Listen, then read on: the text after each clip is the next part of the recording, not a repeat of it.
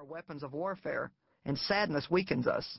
But as I said earlier, joy strengthens.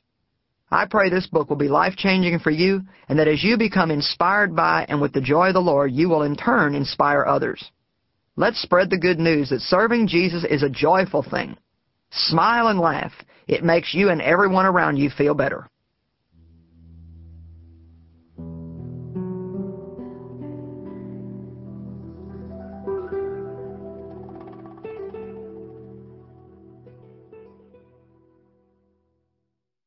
Joy in life is a wonderful thing to have.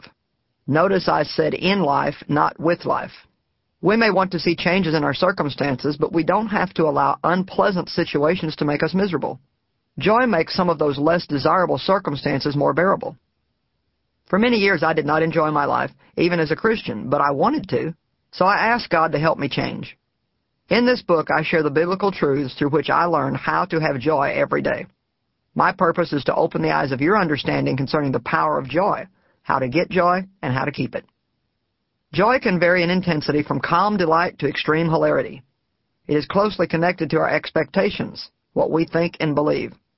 One meaning of joy is the passion or emotion excited by the acquisition or expectation of good.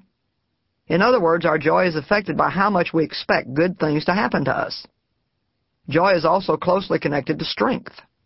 Many people have no strength because they are seeking the happiness of the world instead of the joy of the Lord. God's Word says, Be not grieved and depressed, for the joy of the Lord is your strength and stronghold.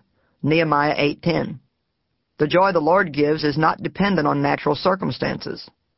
God's Word teaches us about the joy of salvation, being happy because we are Christians, and about having joy because of His Word and His presence. The psalmist David wrote, You will show me the path of life. In your presence is fullness of joy. At your right hand there are pleasures forevermore. Psalm 16:11. The prophet Jeremiah said, Your words are what sustain me. They bring me joy and are my heart's delight. Jeremiah 15:16. The apostle Paul tells us, Rejoice in the Lord always.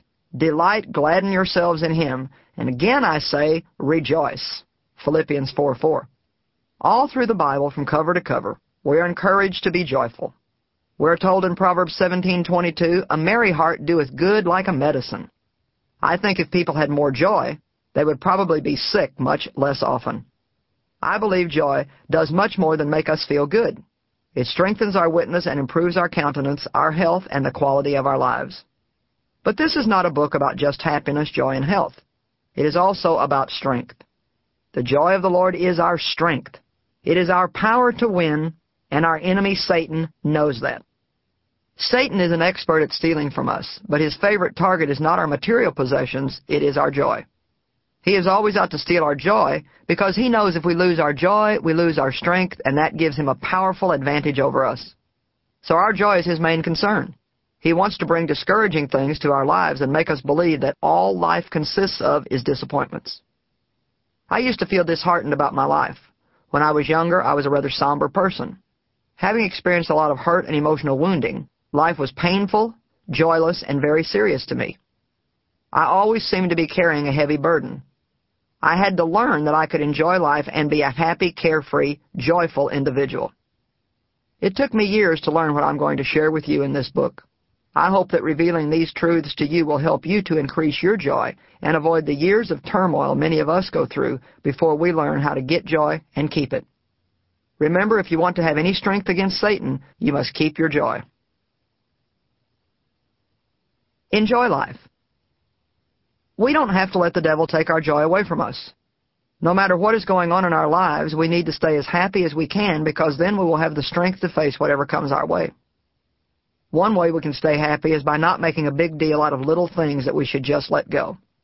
For example, maybe somebody did hurt our feelings, but getting angry will steal our joy. The answer is to get over it quickly. But what they did wasn't right, you may say. We have all done something to somebody that wasn't right at some time in our life. When we did that, what did we need? We needed a little mercy. What did we want the person we offended to do for us? We wanted them to give us a break. That means we need to sow what we want to reap. Not only do we need to give other people a break, but we need to give ourselves a break. We need to learn not to be so hard on others or ourselves. Why? Because harshness and unforgiveness rob us of joy. I believe it is extremely important that you enjoy your life. So in this book, I want to share with you seven joy stealers and what you can do to stop Satan, the joy thief, from stealing your joy. I also want to share with you how you can make some changes in the way you handle situations if you need help in that area.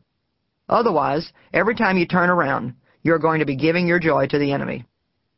Do you want to be happier? Do you want to enjoy life to the fullest every day? I do. I want to enjoy every day that I live. I don't want to enjoy life just every once in a while or just when things are going well. Even when I'm having a big problem, I still want to enjoy life. I want to enjoy life while God is changing me. I want to enjoy life while He is bringing about my breakthrough. I want to enjoy life while my ministry is growing. Like you, I want to enjoy life to the fullest.